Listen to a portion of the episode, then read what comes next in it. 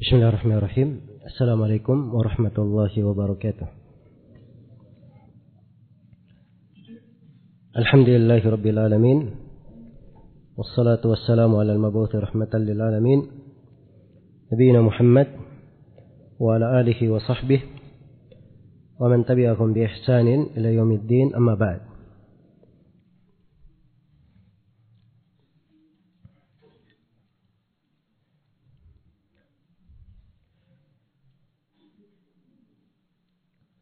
Pada sesi yang kedua dari kajian kita ini,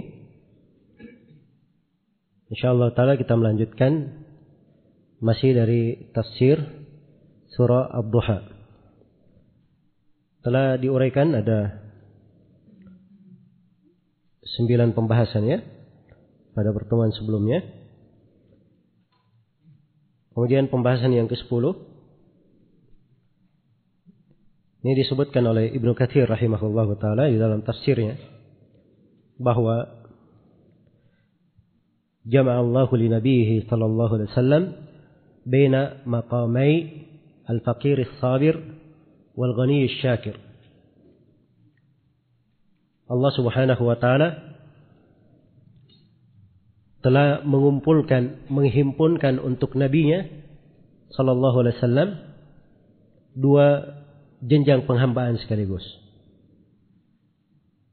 Yaitu sebagai seorang fakir yang bersabar dan seorang yang kaya dan bersyukur. Dua jenjang. Dimaklumi bahwa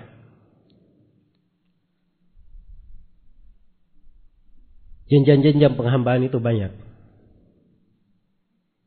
Di antara jenjang penghambaan tersebut adalah kesabaran dan kesyukuran. As-sabru wasyukru. Dua jenjang penghambaan. Seorang hamba yang bersabar itu memiliki berbagai keutamaan dan kebaikan. Sebagaimana seorang hamba yang kaya tapi bersyukur juga memiliki berbagai keutamaan dan kebaikan. Sampai memang di pembahasan sebagian ulama ada silam pendapat yang mana yang lebih utama antara dua ini, dua orang ini. Miskin bersabar atau kaya bersyukur. Yang mana yang lebih utama? Dan ini dianggap oleh sebagian ulama sebagai pembahasan yang masuk ke dalam fudulul ilm. Hal yang bukan terhitung kepada perkara penting. Iya. Walaupun banyak dari ulama kita lebih menguatkan hamba yang bersabar itu lebih utama karena Nabi memilih dirinya sebagai hamba. Tapi di sini Ibnu Katsir menjelaskan bahwa di ayat dikumpulkan untuk nabinya dua kedudukan sekaligus. Tatkala beliau diberikan kefakiran, beliau adalah orang yang bersabar. Dan tatkala beliau diberi gina, beliau adalah hamba yang bersyukur. Dan ini tidak diragukan, dua hal ini dikumpulkan untuk nabi kita, Nabi Muhammad sallallahu alaihi wasallam. Karena beliau adalah manusia yang paling lengkap di dalam penghambaan. Paling tinggi derajat penghambaannya. Karena itu seorang hamba di kondisi apa pun, jangan dia luputkan dirinya dari pintu kebaikan. Di kondisi dia kurang, ada pintu sabar. Di kondisi dia lapang, ada pintu syukur. Di segala keadaan, ada pintu kebaikan terbuka untuknya. Karena itu di dalam Sahih Muslim, Rasulullah Sallallahu Alaihi Wasallam bersabda, "Ajaban li amril mu'min, inna amrahu kullahu lahu khair, wa laysa dhalika li ahadin illa lil mu'min. In asabathu sarra syakar, fakana khairan lah, wa in asabathu dharra sabar, fakana khairan lah." Sangat menakjubkan perkara seorang mukmin itu seluruh perkaranya adalah baik. Dan ini tidak terjadi kecuali pada seorang mukmin saya. Kalau dia ditimpa oleh kegembiraan, kelapangan, dia bersyukur. Kalau dia ditimpa oleh kesusahan, dia bersabar.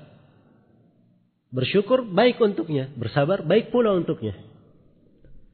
Maka di segala keadaan seorang mukmin di kondisi baik. Iya. Kemudian di dalam surah ini juga terdapat pembahasan harusnya kita memperbaik muamalah kita dengan anak-anak yatim. Iya. Dan berbicara tentang anak-anak yatim, bagaimana berbuat baik terhadap mereka. Tentunya ini adalah suatu pembahasan yang dijelaskan di berbagai ayat Al-Quran. Dan Rasulullah Sallallahu Alaihi Wasallam telah berucap tentang anak-anak yatim banyak hadis Iya. Dan di sini diingatkan kepada nabinya fa ammal yatima fala taqhar. Terhadap anak yatim jangan engkau apa? bermuamalah jelek terhadap mereka. Engkau sewenang-wenang terhadap mereka dengan berbuat kejelekan. Dilarang. Artinya kita diperintah untuk berbuat kebaikan. Dan akan datang nanti di surah Al-Ma'un juga. Perintah untuk hal tersebut. Iya, dan sudah berlalu di surah Al-Balad. Hal itu. Dan di jenis-jenis infak. Salah satu penyalurannya adalah ke anak yatim. Dan di perintah hak-hak yang wajib untuk ditunaikan di surah An-Nisa disebutkan salah satunya adalah anak-anak yatim. Iya. Juga di surah Al-Fajr dicela orang yang tidak memuliakan anak yatim. Kalla balla tukrimun al-yatim. Sekali-sekali tidak hal tersebut karena kalian tidak memuliakan anak-anak yatim. Jadi berbaik muamalah terhadap mereka, bertutur kata yang bagus, menjaga haknya, iya, mengarahkannya kepada hal yang baik. Ini adalah hal yang dituntunkan. Nah, kemudian di dalam ayat ini juga terdapat penjelasan bahwa orang yang meminta itu ada haknya. Karena itu dikatakan wa ammas saila fala tanhar. Adapun orang yang meminta jangan kamu menghardiknya. Tidak boleh dihardik. Iya. Karena orang yang meminta itu memiliki hak. Paling tidak kalau tidak diberi Jangan dilukai hatinya. Jangan dilukai hatinya. Fala tanhar. Dan di sini meminta sebagaimana telah kita jelaskan ini mencakup dua hal, meminta harta atau meminta apa? Ilmu. Iya. Seorang ketika diberi oleh Allah kecukupan dari sisi harta, diberi kecukupan dari sisi ilmu, maka ada hak yang wajib dia keluarkan. Karena itu di zakat ada kewajiban zakat dia keluarkan. Orang yang belajar menuntut ilmu ada kewajibannya terhadap ilmu dia keluarkan. Dikeluarkan juga zakatnya. Dalam bentuk mengamalkannya, mengajarkannya. Iya. Maka ini dari etika-etika yang berjalan. Akhlak yang mulia. Yang diterangkan di dalam ayat yang agung ini atau di dalam surah yang agung ini. Kemudian di ayat yang terakhir dari surah Duha terdapat syariat bercerita tentang nikmat. Iya. Dan tentunya bercerita tentang nikmat yang dimaksud di sini menceritakannya dalam rangka mensyukurinya. Bukan dalam rangka membanggakannya, bersombong-sombong dengannya. Karena hal yang terkait dengan tak takabur itu adalah hal yang dicela di dalam syariat kita. Tapi kalau dia bercerita nikmat tersebut untuk mensyukurinya atau untuk maslahat yang jelas, maka itu tidak ada masalah. Tidak dipermasalahkan. Masuk di dalam kategori ayat ini. Wa amma bi ni'mati rabbika fahaddits. Adapun terhadap nikmat Rabbmu hendaknya engkau menceritakannya. Iya. Apalagi kalau dalam menceritakan nikmat walaupun ada bentuk memuji diri, merekomendasi diri, kalau ada maslahat dibolehkan. Seperti Abu Hurairah ketika ditanya kepadanya, "Dari mana kamu dapat ilmu sebanyak itu?" Iya. Tanyakan kepada Abu Hurairah. Maka Abu Hurairah cerita bahwa para sahabat Rasulullah sallallahu alaihi wasallam di antara mereka ada yang sibuk dengan kebunnya, ya. Ada yang sibuk dengan per, perniagaannya. Karena kaum Al-Ansar punya kebun, penduduk negeri. Biasanya sibuk dengan urusan kebun, harta milik mereka. Yang biasa ke pasar itu kaum muhajirin yang biasa sibuk dengan pasar karena mereka pendatang. Iya. Adapun Abu Hurairah beliau berkata saya saya mulazama dengan Nabi Shallallahu Alaihi Wasallam walaupun perut saya keroncongan dan di sebagian keadaan karena laparnya beliau menempelkan batu-batu di perutnya supaya terasa kenyang. Iya. Ini ada bentuk memuji diri. Tapi diceritakan oleh Abu Hurairah untuk menepis sangkaan. Kenapa bisa banyak hadis dia dapatkan? Ya karena memang ia duduk dengan Nabi serius. Selain daripada itu, ketika melihat keseriusan Abu Hurairah, suatu hari Nabi Shallallahu Alaihi Wasallam berkata, siapa yang menghamparkan ridanya, kemudian dia menutupnya, dia tidak akan lupa hadis yang saya sampaikan. Maka Abu Hurairah yang hadir di situ dihamparkan ridanya. Nabi bercerita, kemudian dia tutup ridanya, dia genggam ke dadanya. Dan Abu Hurairah tidak lupa hadis dari Rasulullah Sallallahu Alaihi Wasallam semenjak dia mendengarkannya. Itu diuji. Ada di biografi Abu Hurairah radhiyallahu anhu. Pernah ada yang mengetes Abu Hurairah. Minta ke Abu Hurairah disampaikan hadit-hadit. Dan ada di orang di belakang tirai menulis. Maka Abu Hurairah pun menyampaikan hadit-hadit dari Rasulullah. Di belakang tirai menulis. Lengkap. Tahun depannya diundang lagi Abu Hurairah. Diminta menyampaikan hadis yang sama tahun kemarin. Abu Hurairah masih ingat hadis tahun kemarin dia sampaikan. Iya. Dan Abu Hurairah membacakan hadis tersebut tidak kurang satu huruf pun. Hadis-hadis itu dibacakan. Ini menunjukkan apa? Kekuatan hafalan. Dan memang Allah Subhanahu wa taala menjaga agama ini. Ada orang-orang seperti Abu Hurairah di tengah umat. Iya. Dijaga ayat-ayat Al-Quran dan hadits Rasulullah Sallallahu Alaihi Wasallam. Kemudian yang terakhir terkait dengan surah ini, surah yang semisal ini. Dan beberapa surah yang akan datang. Saya beri kaidah. Itu bukan khusus untuk Nabi Sallallahu Alaihi Wasallam. Tapi ini adalah peringatan, adalah tambih kepada umat ini bahwa kemuliaan yang didapatkan oleh Rasulullah sallallahu alaihi wasallam ini mencakup juga orang-orang yang mengikuti jalan Nabi sallallahu alaihi wasallam. Iya. Orang yang mengikuti jalan Rasulnya itu pasti masuk ke dalam apa yang Allah Subhanahu wa taala memuliakan rasulnya dengan hal tersebut. Kecuali kalau memang hal itu merupakan kekhususan untuk Nabi. Ada hal-hal yang memang Nabi khusus di situ. Seperti masalah syafaat, syafaatul udma. Ada beberapa kekhususan Nabi. Tapi secara umum siapa yang ikuti jalan Nabi sallallahu alaihi wasallam maka dia juga akan mendapatkan bagian dari kemuliaan yang diberikan kepada Nabi Muhammad sallallahu alaihi wasallam. Karena itu siapa yang ingin selalu dijaga oleh Allah, diperhatikan, curahan rahmat dan karunia terus mengalir kepadanya, terus mendapatkan tambahan petunjuk, diteduhi dan dilindungi oleh Allah, diberikan kecukupan, Iya.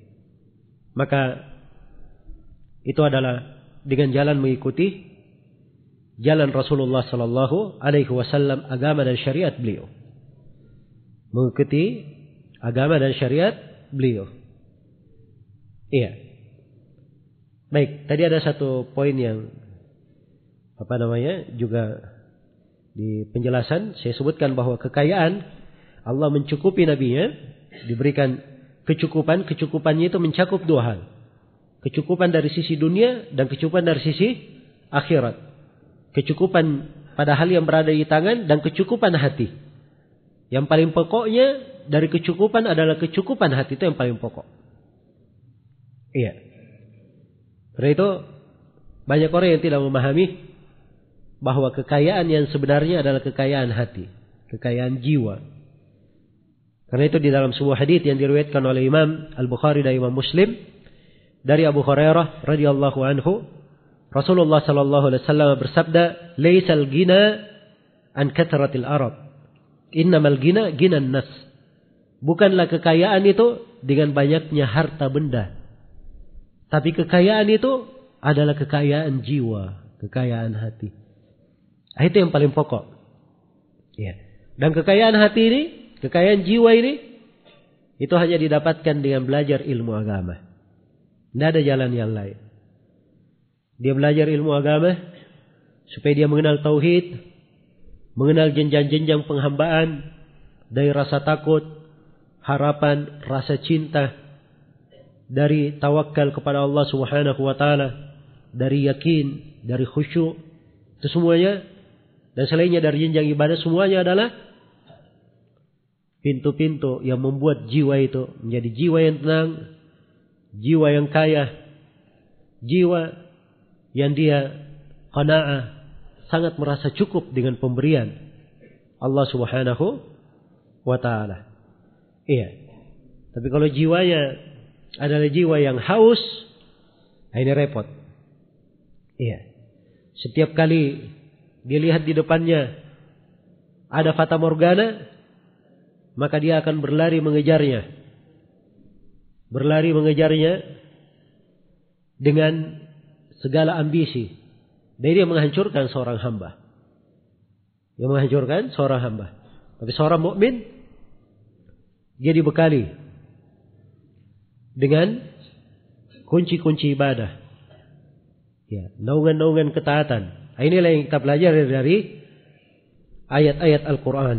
Dan surah-surah yang agung ini di apa namanya di kajian kita ini, insya Allah Taala sangat bermanfaat sekali membantu kita untuk bisa memahami pokok-pokok dan dasar-dasar penting di dalam kehidupan ini. Baik, kita berpindah ke surah berikutnya. Surah berikutnya adalah surah Asy-Syarh. Surah Syarah sama dengan surah Duha, dua-duanya surah Makkiyah. Apa itu surah Makkiyah? Surah Makkiyah itu adalah surah yang turun sebelum hijrah. Surah yang turun sebelum apa? Hijrah Nabi ke Madinah. Surah Madaniyah adalah surah yang turun setelah Nabi hijrah ke Madinah. Iya. Baik. Dan ini ada perbedaannya ya antara keduanya. Dan kadang di ilmu tafsir penting untuk diingatkan karena mencakup uslub dan gaya pembicaraan. Karena umumnya uslub surah-surah Madaniyah itu khitabnya khitab yang menusuk ke hati. Yang terkait dengan surah Makkiyah. Karena menggugah pikiran yang didakwai orang-orang kafir, kaum musyrikin, digugah pikirannya, dibuka hatinya supaya berpikir. Karena itu hitopnya pembicaranya banyak pembicaraan yang tajam dan menghujat hati. Iya. Karena itu Jubair bin Mut'im radhiyallahu taala anhu mengisahkan awal kali beliau masuk Islam ketika mendengarkan Nabi membaca surah At-Tur di salat Maghrib. Iya. Membaca surah At-Tur di salat Maghrib.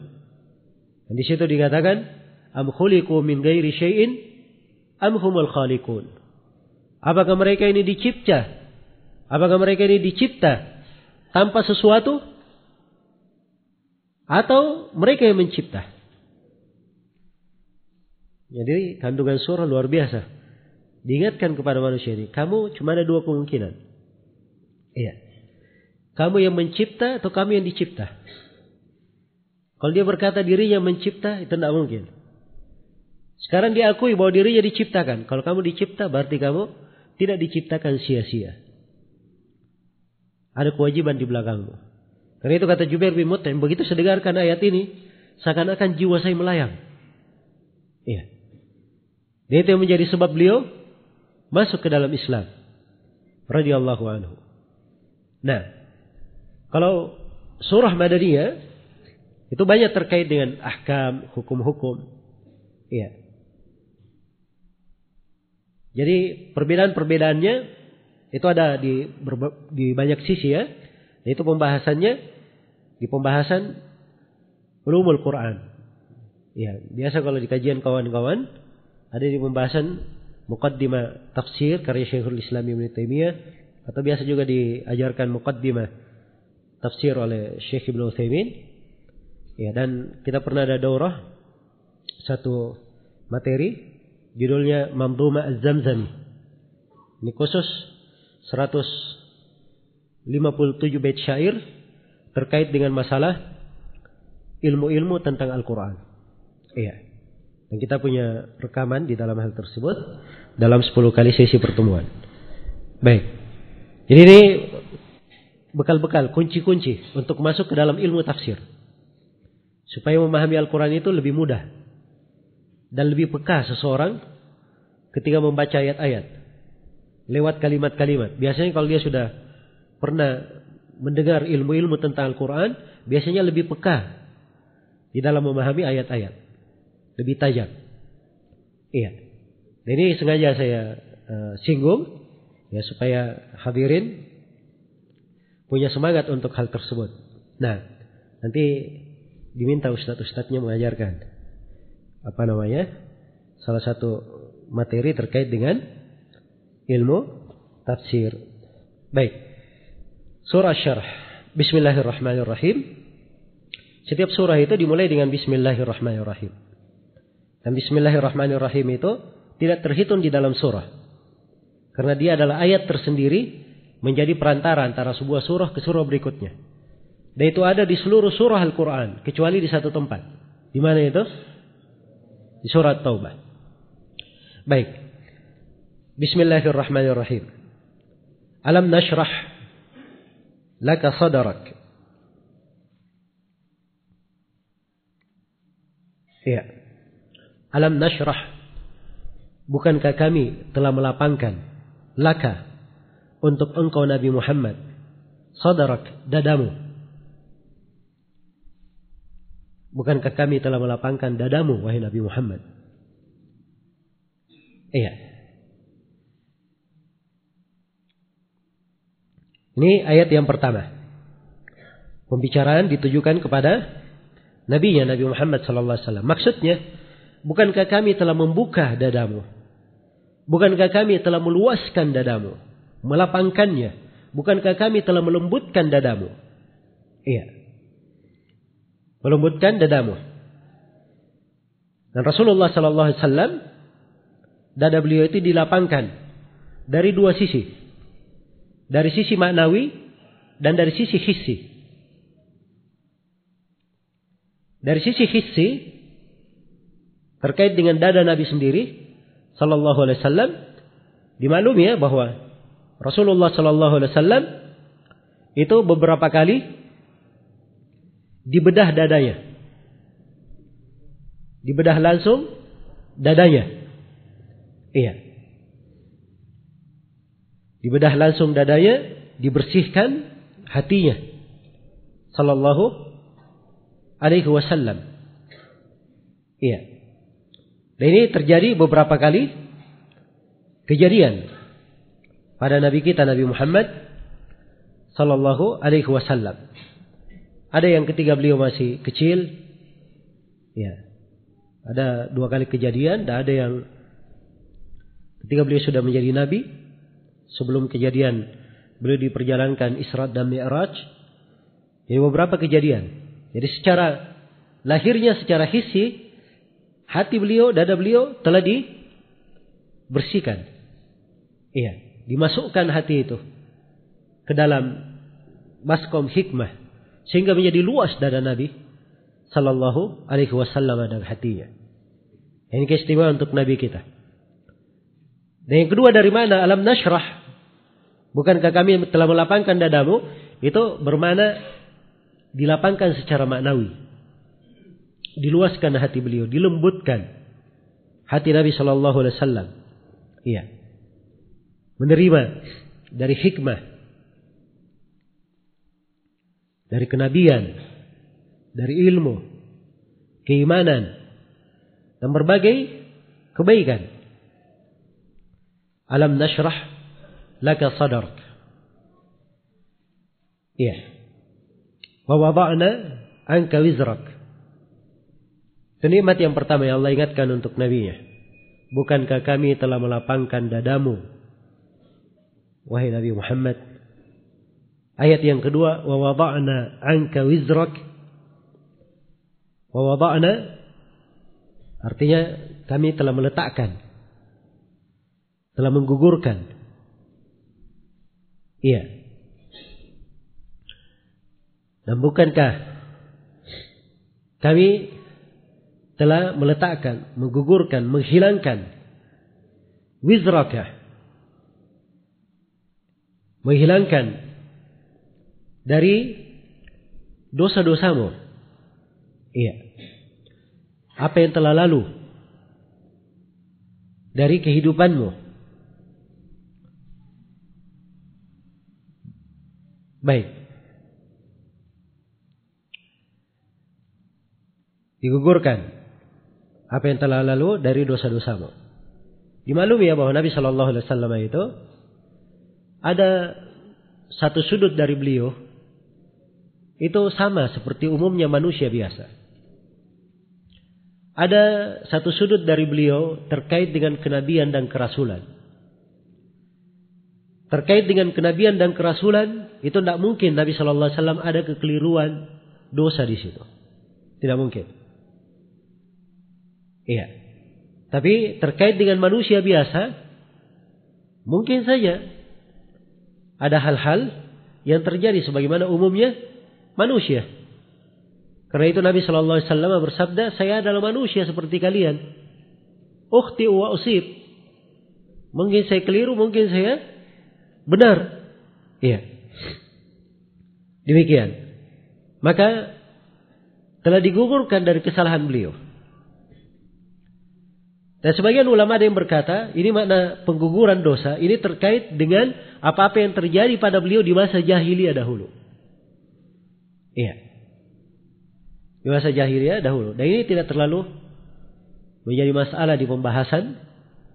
Karena dimaklumi bahwa Nabi Shallallahu Alaihi Wasallam dalam hal yang terkait dengan agama, ibadah kepada Allah, itu tidak mungkin beliau ada kekeliruan di dalamnya. Beliau dijaga oleh Allah Subhanahu wa taala di situ. Dan ini ayat semana dengan firman Allah Subhanahu wa taala, "Liyaghfirallahu laka ma taqaddama min dhanbika wa ma ta'akhkhar." Supaya Allah ampuni apa yang telah lalu dari dosamu dan apa yang akan datang. Iya. Dan di antara ulama ada yang berkata supaya Allah mengampuni dosamu, maksudnya mengampuni kelupaanmu, kealfaanmu. Dan sebagian ulama ada yang berkata, mengampuni dosamu maksudnya dosa umat-umatmu. Jadi karena dia adalah dosa umatnya disandarkan kepada Nabi seakan-akan beliau yang mengerjakannya. Iya. Karena Nabi itu sangat iba kepada umatnya, kasihan terhadap umatnya. Itu menjadi beban bagi beliau. Jadi seakan-akan beliau menanggungnya karena banyaknya beliau memikirkannya. Padahal Rasulullah Sallallahu Alaihi Wasallam ya sebenarnya sebagaimana umumnya manusia tidak menanggung dosa orang lain kan begitu. Iya.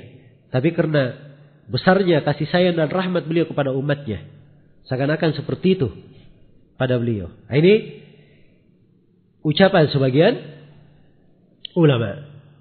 Iya. Dan sebagian ulama ada yang berkata, kami gugurkan dosa-dosamu, wizrak. Itu artinya kami gugurkan terhadap engkau hal-hal yang memberatkan, melitihkan. Bagimu di dalam menjalankan kenabian. Jadi bukan dosa benaran. Jadi ini beberapa penafsiran. Iya. Ada yang mungkin pada ayat ya, tapi kita lihat pada zahir teks ayat. Ya, itu juga tidak ada masalah. Karena kalau dikatakan Nabi Shallallahu Alaihi Wasallam ada dosa-dosa, maka itu terkait dengan dosa kecil. Pada sisi yang terkait sebagai manusia biasa. Dan itu tidak ada celaan sama sekali di dalam hal tersebut. Iya. Baik. Karena itu Nabi Shallallahu Alaihi Wasallam dalam sehari dan semalam bertobat dan beristighfar berapa? Seratus kali. Nah, ini semuanya dari bentuk-bentuk penghambaan. Iya. Itu hikmah Allah Subhanahu wa taala. Ya, karena kalau manusia ini tidak berbuat dosa, maka tidak ada lagi pintu taubat, ya kan? Tidak lagi pintu taubat. Iblis harusnya dia sudah mati. Karena tidak lagi manusia yang apa? Berdosa. Iya. Jadi banyak dari pintu-pintu yang tertutup. Tapi Allah Subhanahu wa taala memiliki hikmah di belakang segala ketentuan dan takdirnya. Kemudian ayat berikutnya menjelaskan tentang pengaruh dosa ini. Alladhi anqadha dhahrak. Yang dosa ini telah memberatkan punggungmu. Iya. Dia membebani, memberatkan punggung sehingga melemahkannya. Sampai terdengar nakir.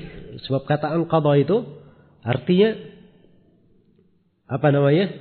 Memberatkan sampai kayak ada bunyinya gitu. Kayak bunyi. Nah, ini menunjukkan beratnya yang disandang. Alladhi anqadha bahrak.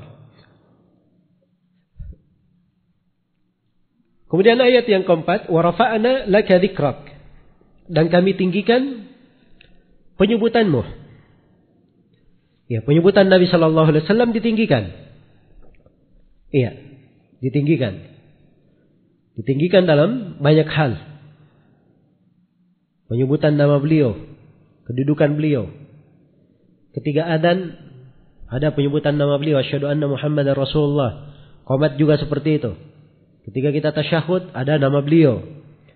Ketika khutbah ada nama beliau. Iya. Maka ditinggikan nama beliau sallallahu alaihi wa alihi wasallam.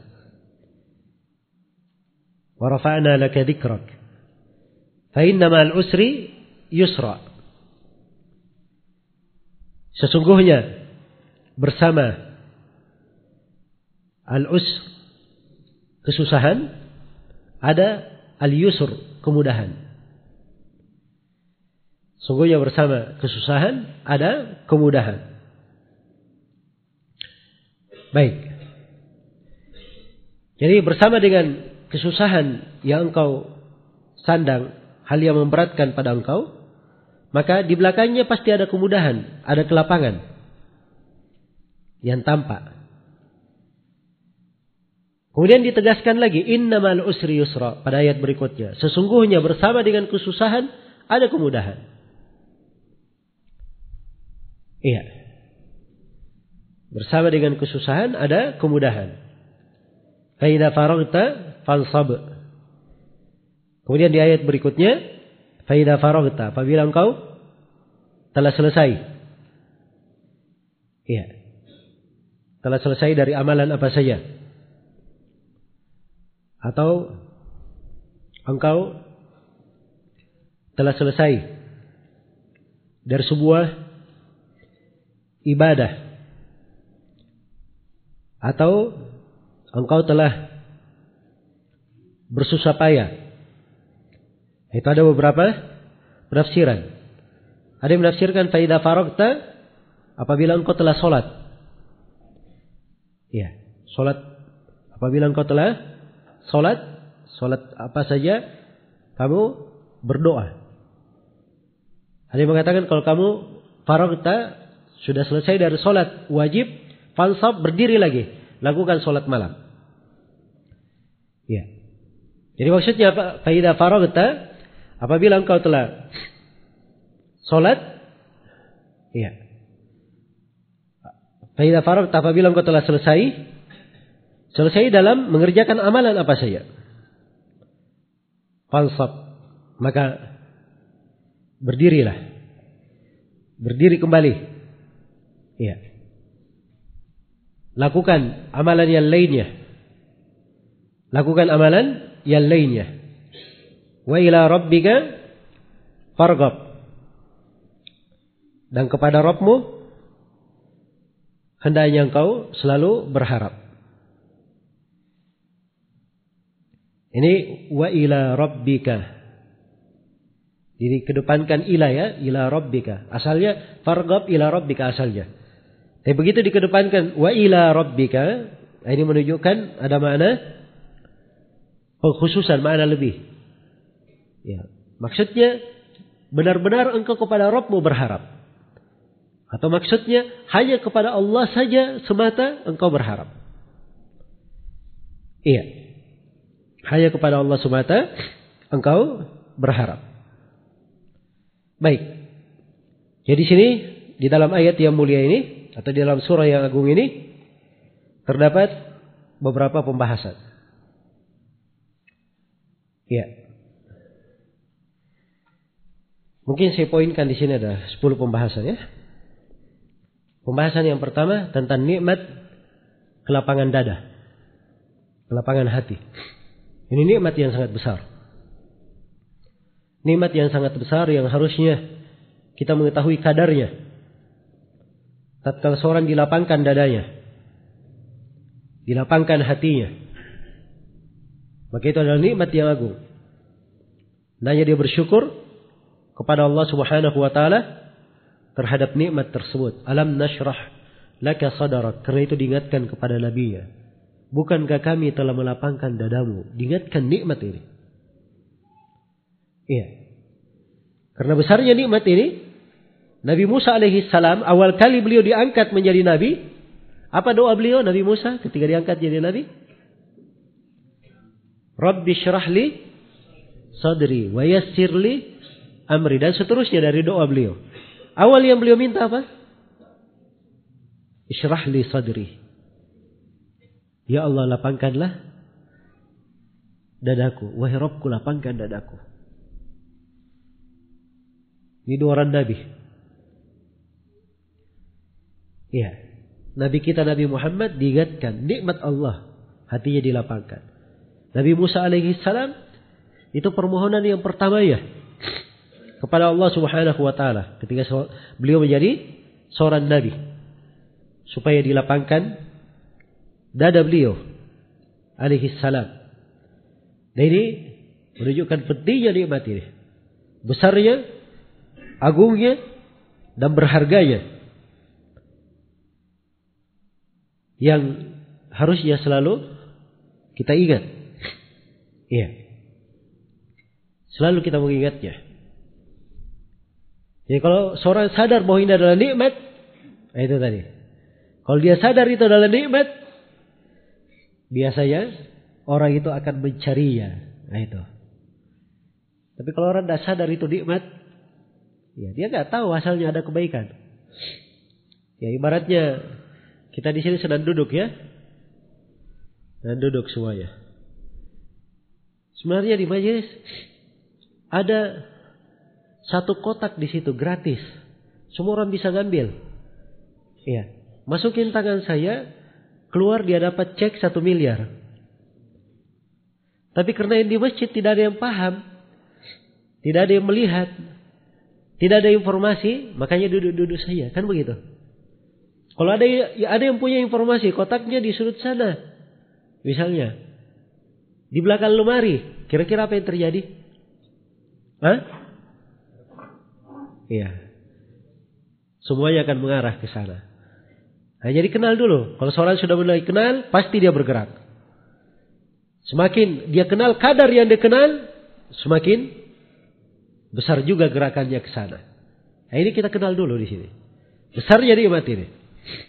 Nikmat kelapangan hati. Iya.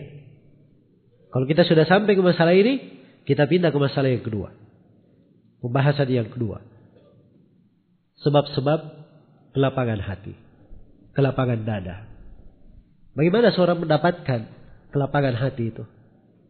Dilapangkan dada ya. Ya, di ayat ini diisyaratkan. Ya. Untuk Nabi ya sallallahu alaihi wasallam. Iya. Sisi syarat yang pertama ini untuk Nabi sebagai seorang Rasul menyampaikan wahyu. Iya. Menunjukkan bahwa ilmu agama itu adalah sebab kelapangan dada. Al-Quran dan As-Sunnah apa yang dibawa oleh Nabi itu kelapangan hati. Sebab yang kedua yang tersebut dalam ayat dari sebab kelapangan hati itu adalah seorang menghindari dosa-dosa dan kemaksiatan. Iya. Dari dosa-dosa dan kemaksiatan. Dan di akhir dari surah ada isyarat akan hal tersebut. Nah,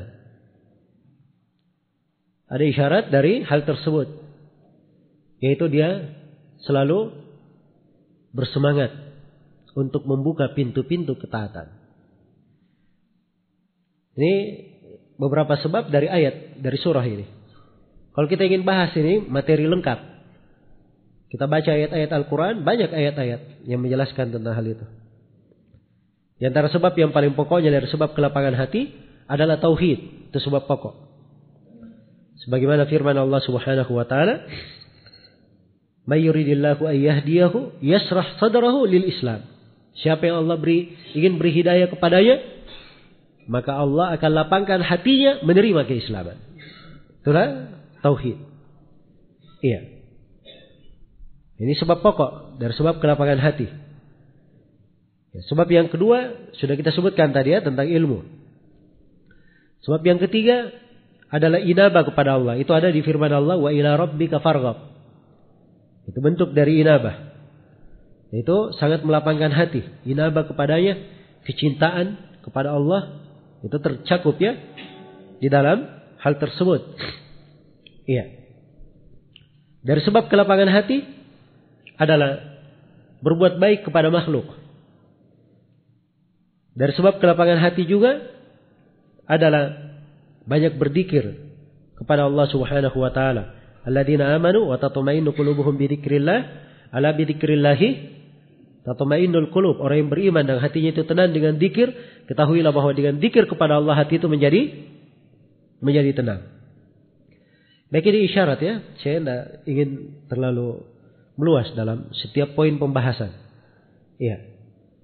Sebab ini pintu uh, pembahasan tersendiri. Sebab-sebab yang melapangkan hati. Membuat dada itu menjadi lapang. Menjadi luas. Kemudian yang ketiga. Iya. Di dalam ayat ini terdapat peringatan akan bahaya dosa-dosa dan maksiat. Kalau Nabi saja yang kesalahan beliau ini pada tafsiran para ulama mengatakan ada dosa kecil pada sisi beliau sebagai manusia. Kalau Nabi saja Shallallahu Alaihi Wasallam pada kesalahan yang seperti ini itu sangat akan memberatkan punggungnya. Iya. Memberatkan punggung beliau. Kira-kira bagaimana? Dengan umatnya. Dan ini menunjukkan bahwa dosa dan maksiat itu punya pengaruh. Punya pengaruh yang jelek. Bahaya. Dan bahayanya itu bisa pada diri seorang hamba dan bisa pula pada keluarganya dan bahayanya juga mungkin mengancam masyarakat dan tempat yang dia pijak dari bahaya dosa dan maksiat. Iya. Karena itu misalnya kalau terbuat do, terjadi dosa dan maksiat di sebuah tempat hilang amar ma'ruf nahi mungkar tersebab terjadinya musibah dan petaka. Iya. Rasulullah sallallahu alaihi wasallam bersabda, "Ma min qaumin yu'malu baina dhahranayhim bil ma'asi wa hum qadiruna ala yughayyiruha, thumma lam yughayyiruha illa yushaku ay ummahumullahu biiqabin min. Tidak ada satu kaum pun yang diperbuat di depan mereka kemaksiatan-kemaksiatan. Padahal mereka mampu untuk merubahnya, lalu mereka tidak merubahnya, maka dikhawatirkan apabila turun adab semuanya akan kena. Iya. Dan paling bahaya dosa ini sebenarnya itu pada orang yang melakukannya. Sebab dosa ini memberikan pengaruh. Kadang pada wajahnya. Memberikan pengaruh. Kadang pada kesehatannya. Memberikan pengaruh. Kadang pada rezekinya. Memberikan pengaruh. Kadang ketika dia sakaratul maut. Memberikan pengaruh. Ketika dia di alam kubur dan di antara pengaruh besar dosa pada pribadi muslim yang diingatkan di banyak tempat dalam Al-Quran adalah dosa ini mendera hati dengan luar biasa. Karena itu terhadap hati paling banyak pengaruh jelek dosa. Dibuat hatinya tidak tenang. Hatinya kelam. Sulit memahami. Iya. Hati yang tidak takut kepada Allah. Hati yang apa namanya sedikit berdikir banyak sekali dari pengaruh-pengaruh terkait dengan hati. Jadi kalau seorang tidak memahami fikih ini, nah ini bahaya. Iya. Karena itu, ini ada pembahasannya. Kita melihat para ulama nulis buku-buku itu. Al-Kabair, karya Ibnu Hajar Al-Haythami, Judulnya Zawajir. Ini buku yang paling bagus menjelaskan tentang dosa-dosa besar. Ada buku tentang dosa besar ditulis oleh siapa? Imam. Ada yang ditulis oleh Syekh Muhammad bin Abdul Wahab. Dan ada manduma bagus tentang kumpulan dosa-dosa besar. Itu karya uh, disyarah oleh As-Safarini. Saya lupa nama penulisnya. Disyarah oleh As-Safarini. Kenapa para ulama perhatian? Bahkan kita diberikan karya-karya tulis supaya kita punya fikih terhadap dosa. Tingkatan-tingkatannya besar kecilnya. Kapan dia menjadi sangat besar. Sebab ini dosa punya pengaruh dan bahaya yang besar. Di dalam kehidupan. Jelas ya? Dan ini subhanallah. Kita diberi pelajaran dari arah yang sangat berharga. Diambil sosok dari Nabi kita. Nabi Muhammad wasallam. Bayangkan dikatakan alladhi anqadha dhahrak yaitu memberatkan punggungmu. Apa namanya? Yang uh, dosa itu adalah bisa memberatkan punggungmu. Iya. Maka ini bahaya yang sangat besar.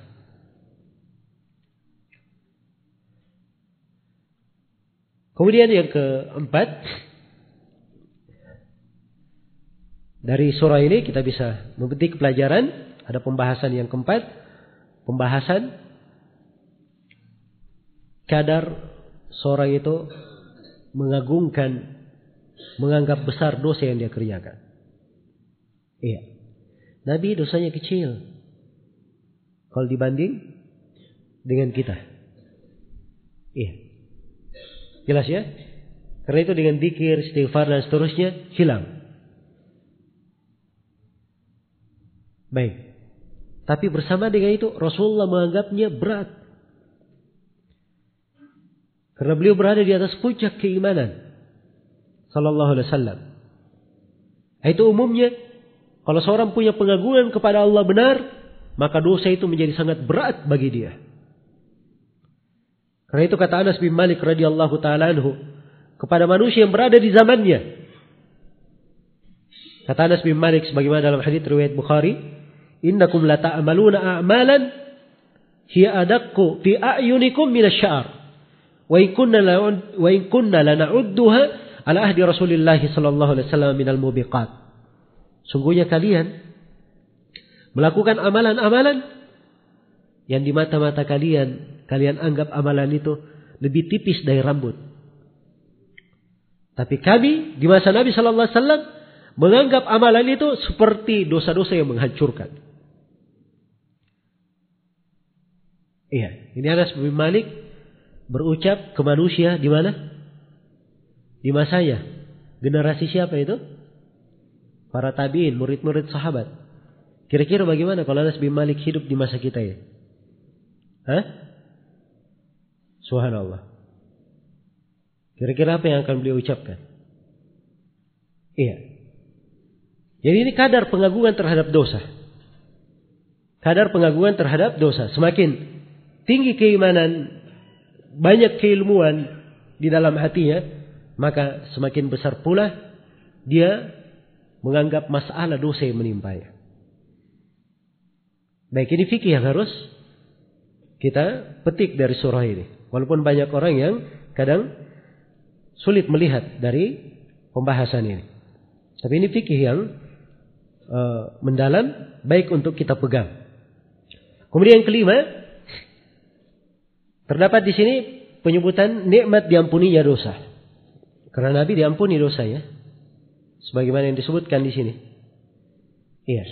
Dan pengampunan dosa itu adalah nikmat dari Allah Subhanahu wa taala. Ini poin kalau kita sudah sampai bahwa itu adalah nikmat, pasti akan muncul pembahasan berikutnya. Bagaimana caranya dosa diampuni? Nah itu namanya kita masuk ke pembahasan sebab-sebab pengampunan dosa. Sebab-sebab apa? Pengampunan dosa. Dosa itu diampuni dengan banyak hal. Yang pertama dengan taubat dan istighfar. Yang kedua dengan melakukan amalan yang menutupi dari dosa-dosanya. Iya. Dan yang ketiga dengan dia berbuat baik kepada makhluk. Yang keempat dengan dia menegakkan kewajiban-kewajibannya. Yang kelima, dengan dia banyak bersabar dan memaafkan. Iya.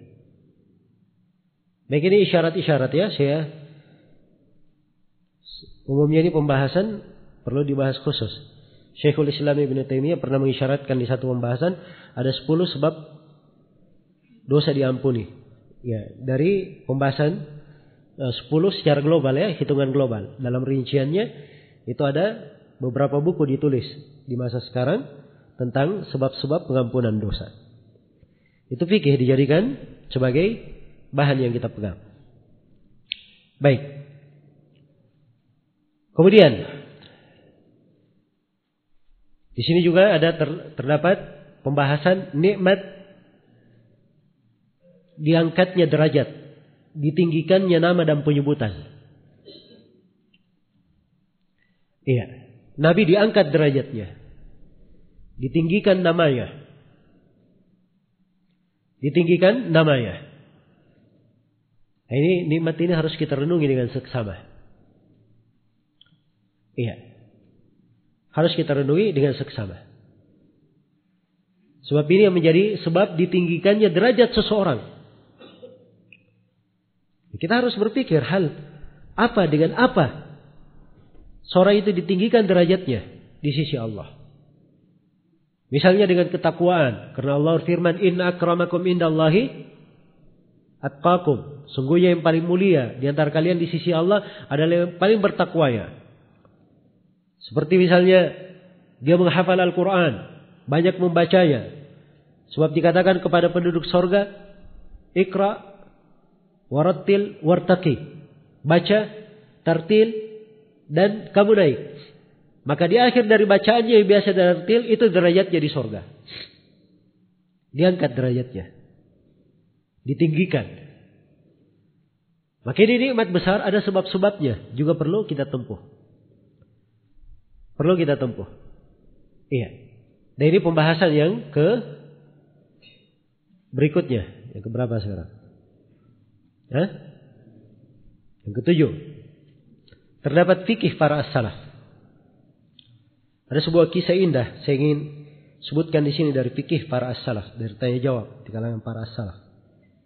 Disebutkan oleh Syekhul Islam Ibn Taimiyah di Majmu'ul Fatawa, jilid 16, halaman 528. Kata Ibn Taimiyah, "Qila li Abi Bakar bin Ayyash." Dikatakan kepada Abu Bakar bin Ayyash rahimahullah. Abu Bakar bin Ayyash ini dari salah seorang ulama as-salaf yang sangat dikenal berpegang dengan sunnah dan benci terhadap bidah imam di masanya di negeri Syam rahimahullah. Maka dikatakan kepada beliau, "Inna bil masjidi qauman yajlisun wa yujlasu wa yajlisu ilaihim."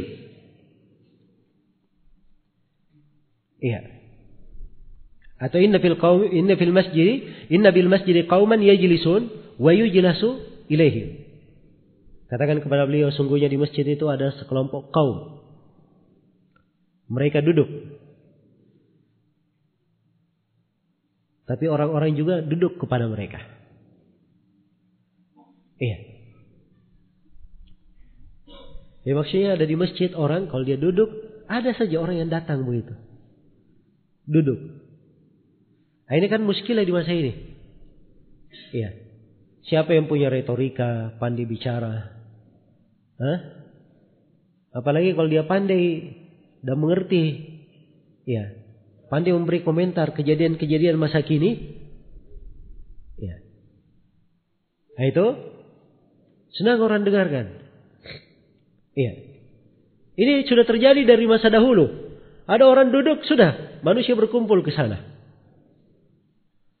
Nah, maka kata beliau, Faqala man jalala man jalasa nasi jalasan nasu ilaihi. Kata beliau siapa yang duduk untuk manusia, maka pasti manusia akan datang kepadanya. Semua orang seperti itu. Ya. Ahli sunnah maupun ahlul bid'ah. Semuanya seperti itu. Orang yang kenal kebenaran, menyampaikan kebenaran atau menyampaikan kebatilan. Yang jelas dia duduk kepada manusia, pasti manusia akan duduk kepadanya. Iya. Akan duduk kepadanya. Karena itu sore itu belajar jangan melihat dengan banyaknya yang hadir, banyaknya yang ikut. Bukan itu yang dilihat. Ini ingin diingatkan di sini oleh Abu Bakar bin Ayyash. Kata beliau, "Walakin ahla sunnah yamutuna wa yahya dikruhum." Ahli sunnah duduk mengajar, tapi mereka kalau meninggal mereka mati. Tapi nama mereka tetap hidup nama mereka.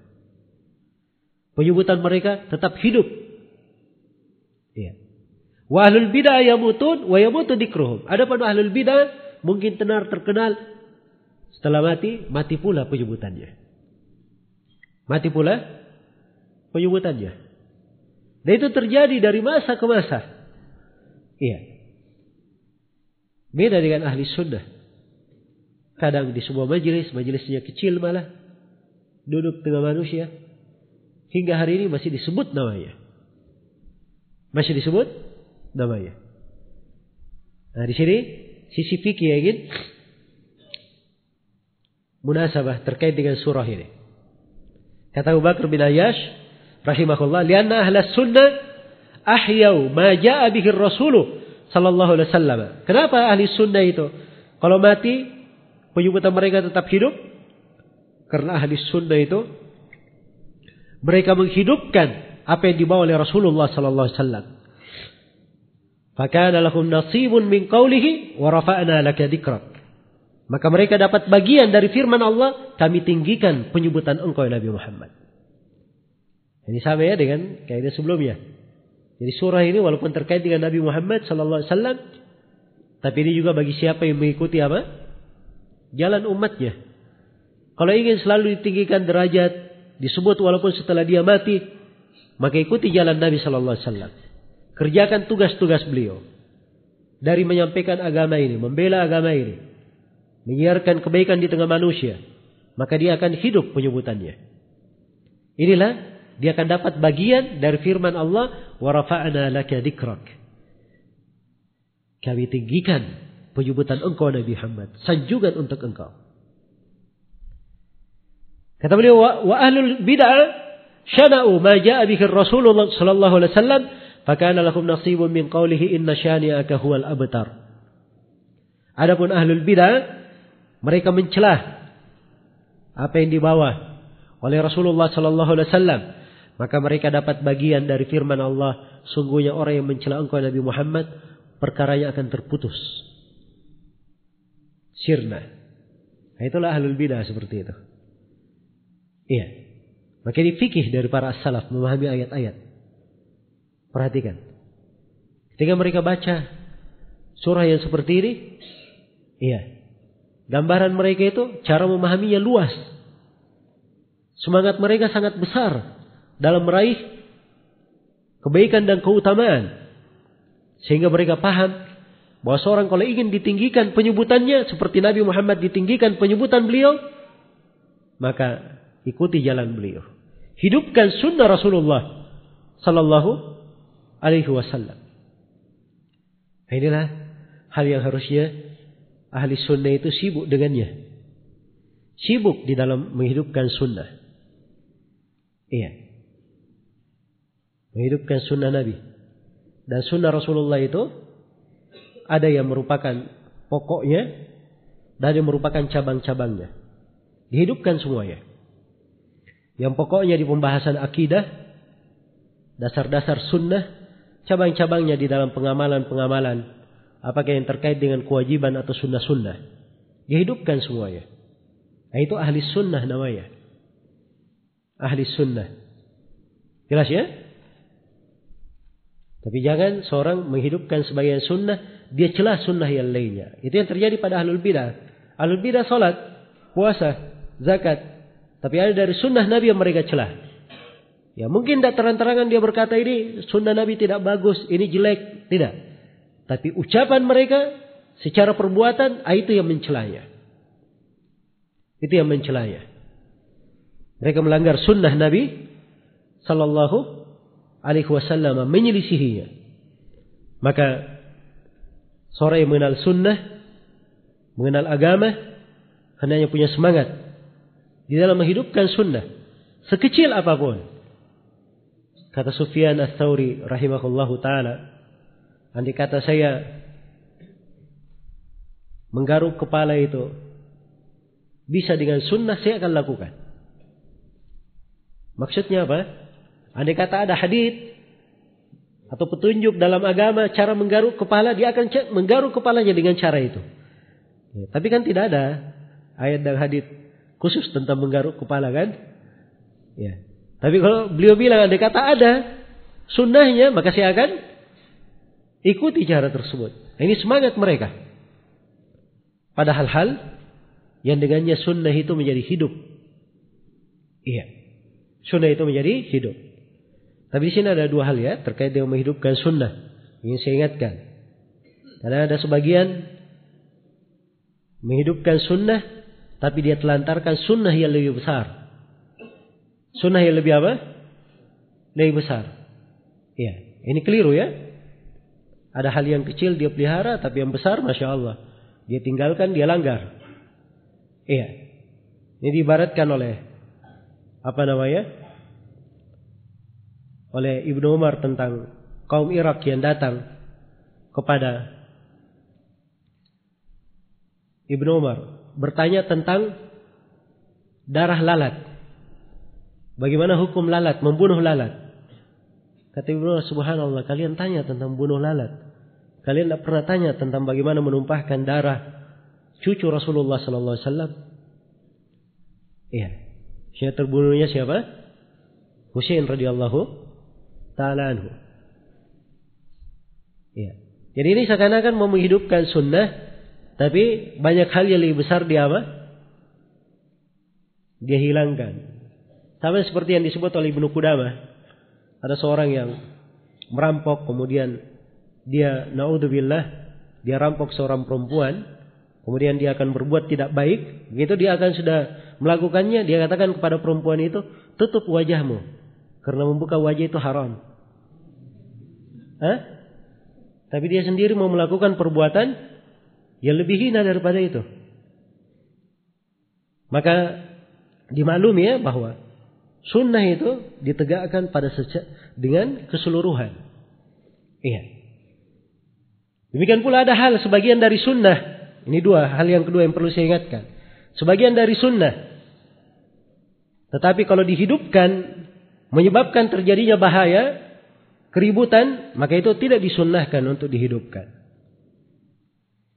Iya. Ada jawaban yang sangat mengesankan dari Syekh Soleh Al-Fauzan. Saya ingat jawaban ini sudah mungkin saya dengar 10 tahun yang lalu atau berapa tahun yang lalu. Tapi masih membekas sampai sekarang. Ada yang bertanya, ya Syekh, saya baca sebuah hadis. Hadisnya adalah hadis yang sahih. Terdapat di dalamnya sunnah yang banyak manusia tidak melakukannya. Iya. Maka pertanyaan saya kalau hadis ini, sunnah ini saya hidupkan, apakah saya dapat pahala? Kata Syekh Shalal Fauzan, la. Karena pertanyaan dia, hal ana ma'jurun fi dalik, apakah saya dapat pahala dalam hal itu? Kata la, kata beliau la, bal anta ma'zur. Kata beliau, kamu tidak dapat pahala menghidupkan sunnah itu, bahkan kamu berdosa. Kecuali kalau kamu ajari dulu manusia sebelum kamu terapkan sunnah itu. Ini mau diterapkan di masjidnya. Sunnah. Penduduk masjid belum ada yang tahu. Tiba-tiba dia tampil beda sendiri. Ribut satu masjid. Dapat pahala dari mana? Iya. Bikin ribut. Rib, bikin ribut itu itu menelantarkan sunnah lebih besar. Karena dari pokok sunnah dijaga di dalam pembahasan akidah. Ijtima'ul kalimah. Jelas ya? Karena itu Syekhul Islam Ibnu Taimiyah terhadap sholat di masjid, kalau masjidnya bermadhab ketika baca Al-Fatihah dijaharkan Bismillahirrahmanirrahim dan dia pendapatnya tidak menjaharkan, begitu dia jadi imam kata Syekhul Islam dia jaharkan Bismillahirrahmanirrahim. Karena dia menghidupkan sunnah menjaharkan Bismillahirrahmanirrahim, itu tidak lebih penting daripada dia menjaga sunnah menjaga kebersamaan. Ini fikih ya di dalam beragama. Ya harus dipahami. Ya, dan itu namanya hikmah. Itu namanya hikmah. Karena itu sebagian kadang di masa ini letak banyak masalah karena orang-orang jahil paham agama sepotong-sepotong atau belajarnya tapi belajar tidak beres cara belajarnya. Kadang ada yang pandai baca Al-Quran, ada yang hafal Al-Quran, ya bahkan di Timur Tengah sana ada yang hafal Bukhari Muslim, tapi fatwanya aneh bin ajaib. Fatwa-fatwanya apa? Aneh bin ajaib. Dari mana dasarnya? Nah, ini karena salah paham. Tidak mengerti. Tidak mengenal liku-liku syariat ini. Tidak belajar secara bertahap. Ya. Akhirnya kacau di sana sini. Karena itu perhatikan bahwa ilmu ini ada pintunya. Sunnah ini ada jalannya. Agama ini datang sebagai rahmat untuk manusia. Agama ini bukan membuat orang lari. Iya. Allah telah berfirman kepada Nabi-Nya Taha, "Ma anzalna 'alaikal Qur'ana litashqa." Kami tidak menurunkan Al-Quran kepada engkau Nabi Muhammad untuk membuat engkau itu merugi. Membuat engkau sengsara. Tidak ada agama ini. Orang beragama memeluknya menjadi sengsara merugi. Iya. Jadi kalau ada yang merasakan seperti itu berarti dia ada hal yang keliru pada dirinya, harus dia benahi. Baik. Kemudian pembahasan berikutnya di sini ucapan al-mufassirin ketika menafsirkan ayat, mereka berkata lam yaglib usrun yusra ini. Sesungguhnya satu kesusahan itu tidak mengalahkan dua kemudahan. Ini perlu dipahami ini ucapan ahli tafsir di sini. Iya. Dinukil dalam sebagian hadis tapi ada kelemahan dan diriwayatkan dari sebagian sahabat Nabi Shallallahu Alaihi Wasallam tapi banyak disebutkan oleh ahli tafsir. Karena dalam ayat dikatakan fa innamal usri apa? Yusra. Innamal usri yusra. Perhatikan dua ayat. Dua ayat kata al usri dua kali kan? Kata yusra berapa? Dua kali juga. Karena dua ayat sama. Iya, di, diulangi dua kali. Tapi kata al-usur yang pertama, kata al-usur pada dua ayat itu semuanya pakai alif lam. Menunjukkan sama saja kesusahannya. Satu. Tapi kata yusro tidak pakai alif lam, berarti kemudahan ada dua. Jadi satu kemudahan Allah berikan dua, uh, satu kesusahan Allah berikan apa? Dua kemudahan. Ini keindahan agama kita. Iya, agama ini agama yang dimudahkan. Wa ma ja'ala 'alaikum fid min haraj. Allah tidak menjadikan terhadap kalian di dalam agama ada kesusahan. Tidak dijadikan ada kesusahan untuk kita dalam beragama. Dan Rasulullah sallallahu alaihi wasallam bersabda, Yassiru wa la tu'assiru.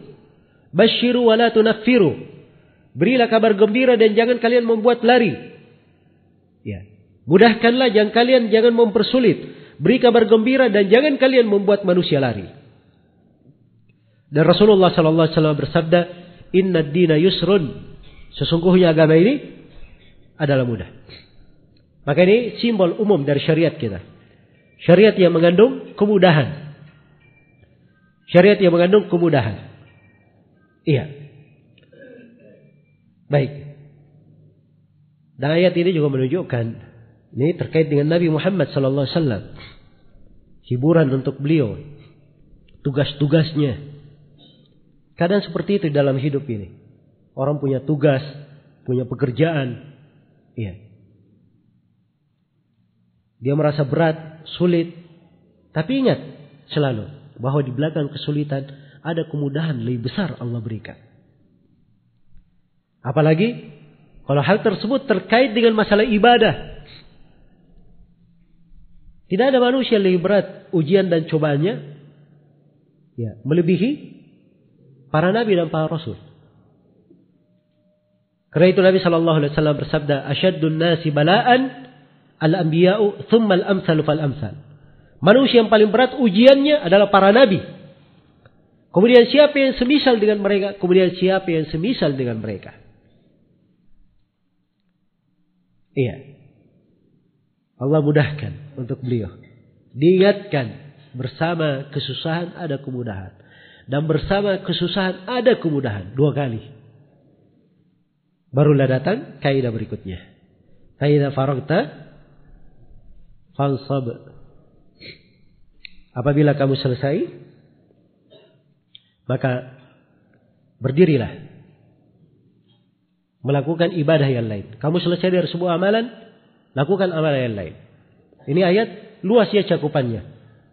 Itulah ayat-ayat Al-Quran subhanallah. Karena itu ahli tafsir, perhatikan dalam menafsirkannya. Iya. Jadi, jadi kalau kamu sudah selesai, kamu fansab. Beramal lagi. Letihkan dirimu lagi beramal yang lain. Jadi ada yang berkata, kalau kamu sudah selesai dari sholat wajib, kamu berdoa. Ada yang berkata, apabila engkau sudah selesai, iya, dari sholat, apabila engkau sudah selesai dari sholat wajib, maka lakukan sholat malam. Lakukan sholat malam. Dan yang berkata apabila engkau sudah selesai dari tasyahud, maka mintalah kebaikan dunia dan akhiratmu. Iya. Dan yang berkata, apabila engkau sudah selesai dari jihad menghadapi musuh, maka berdirilah, tegakkan ibadah yang lain kepada Allah Subhanahu wa taala. Ya. Dan yang berkata apabila engkau sudah selesai dari urusan dunia, apabila engkau sudah selesai dari urusan dunia, maka berdiri lagi, lakukan ibadah kepada Allah dan lakukan sholat. Iya. Dan yang berkata, apabila engkau sudah selesai wahai Nabi Muhammad menyampaikan risalah, menyampaikan agama, maka berdirilah. Lakukan istighfar kepada Allah Subhanahu wa taala untuk dirimu dan kaum mukminin. Nah, ini semua ucapan benar ya. Dari penafsiran as-salaf. Menunjukkan pemahaman mereka terhadap ayat. Hanya di sini ada satu poin ya terkait dengan masalah kalau sudah selesai lakukan doa.